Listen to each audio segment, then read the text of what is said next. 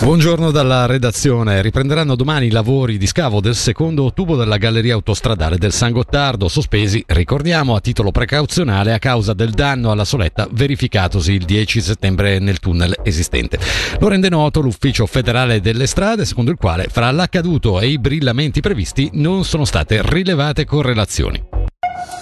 Continua oggi la sessione del Gran Consiglio aperta ieri dove verranno discusse anche le misure di compensazione per gli affiliati dell'Istituto di Previdenza del Canton Ticino, l'IPCT. Sentiamo Flavio Pasinelli. Le misure sostenute da una maggioranza composta da Partito Liberale e Radicale, Centro, Partito Socialista e Verdi sono state proposte dal governo d'intesa con i sindacati per ovviare al già annunciato taglio delle rendite per gli affiliati all'IPCT. In estrema sintesi queste misure prevedono un aumento degli accrediti di vecchiaia del 3% per neutralizzare gli effetti della riduzione dei tassi di conversione. Gli oneri andrebbero quindi distribuiti tra i contributi del datore di lavoro e quelli degli assicurati. Sul fronte opposto a combattere la proposta ci sono Lega e UDC che sul finire della scorsa settimana hanno presentato un rapporto di minoranza chiedendo di rinviare il dossier in commissione. Non solo, se la proposta della maggioranza dovesse fare breccia in Parlamento, Lega e UDC hanno già annunciato di porvi opposizione. Prima tramite referendum finanziario da votare in aula e poi, qualora anche questa via dovesse fallire, tramite una raccolta firme. Infine, oltre ai due fronti parlamentari, ne rimane aperto un terzo, la piazza che ieri è stata chiamata la mobilitazione da RDP, proprio davanti a Palazzo delle Orsoline. Cresce il numero di ingressi illegali, soprattutto in Ticino, quanto emerge da una nota dell'Ufficio federale della dogana, secondo cui solo in settembre sono stati registrati 7.120 soggiorni illegali. Sentiamo Alex Uboldi. È proprio il nostro cantone a registrare il maggior numero di migranti e rifugiati che entrano illegalmente in Svizzera. Lo specifica l'UDSC, secondo cui nell'agosto scorso sono stati registrati poco meno di 5.800 soggiorni illegali. L'ufficio specifica inoltre che fra le persone entrate in Svizzera illegalmente figurano soprattutto cittadini afghani, molti dei quali fermati proprio in Ticino. E il fatto che la Svizzera italiana figura al momento come porta d'entrata privilegiata è dovuto principalmente allo spostamento delle rotte migratorie all'interno dei Balcani. Infatti, fino all'ottobre della L'anno scorso il tragitto verso l'Europa partiva dalla Serbia per poi passare attraverso Ungheria e Austria. In seguito la situazione è cambiata. Attualmente rifugiati e migranti arrivano in Italia e nel nord Europa passando attraverso la Serbia, la Bosnia, la Croazia e la Slovenia. Vista la situazione, la Confederazione ha già rafforzato la protezione dei confini nel Ticino. A fine settembre Berna ha infatti confermato che del personale aggiuntivo dalla Svizzera tedesca è stato inviato a sud delle Alpi.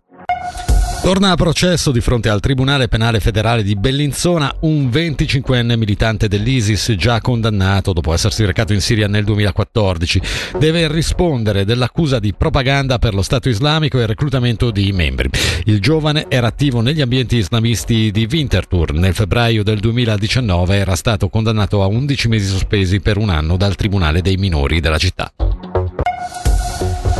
Due arresti per una truffa di tipo Rip Deal ai danni di un negozio. A Lugano in manette un 41enne cittadino rumeno residente in Romania e un 24enne cittadino francese residente in Francia. I truffatori si sono finti interessati alla compravendita di orologi di ingente valore rispondendo a un annuncio del negozio su internet, merce che volevano sostituire con dei falsi.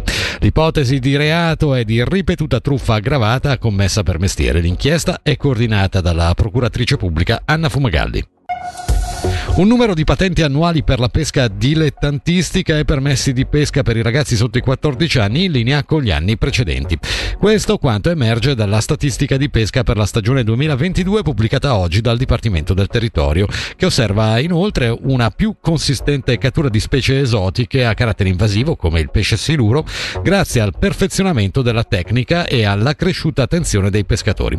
Sentiamo nel servizio Danilo Foresti dell'Ufficio Cantonale Caccia e Pesca. Abbiamo avuto il 2022 con una parziale diminuzione del numero di permessi rilasciati e delle ore di pesca effettuate che comunque nel periodo 2020-2021 erano eccezionalmente alti proprio perché la pesca è stata riscoperta come attività da parte dell'utenza. C'è stata sì una leggera diminuzione ma eh, questo non è che rappresenta un crollo, semplicemente si è ritornato ai valori, chiamiamoli pre-pandemia. Su quanto concerne il risultato dell'attività di pesca, quindi quanti pesci sono stati pescati, il risultato sui laghetti alpini è perfettamente in sintonia con col periodo precedente, quindi lì non ci sono particolari cambiamenti. Per quanto concerne invece i fiumi, quello che è il, diciamo, l'erosione del capitale ittico, quindi la diminuzione delle catture sui, sui nostri corsi d'acqua, prosegue per vari motivi, principalmente anche per le cause legate al cambiamento climatico e alla situazione ecologica che troviamo sui corsi d'acqua.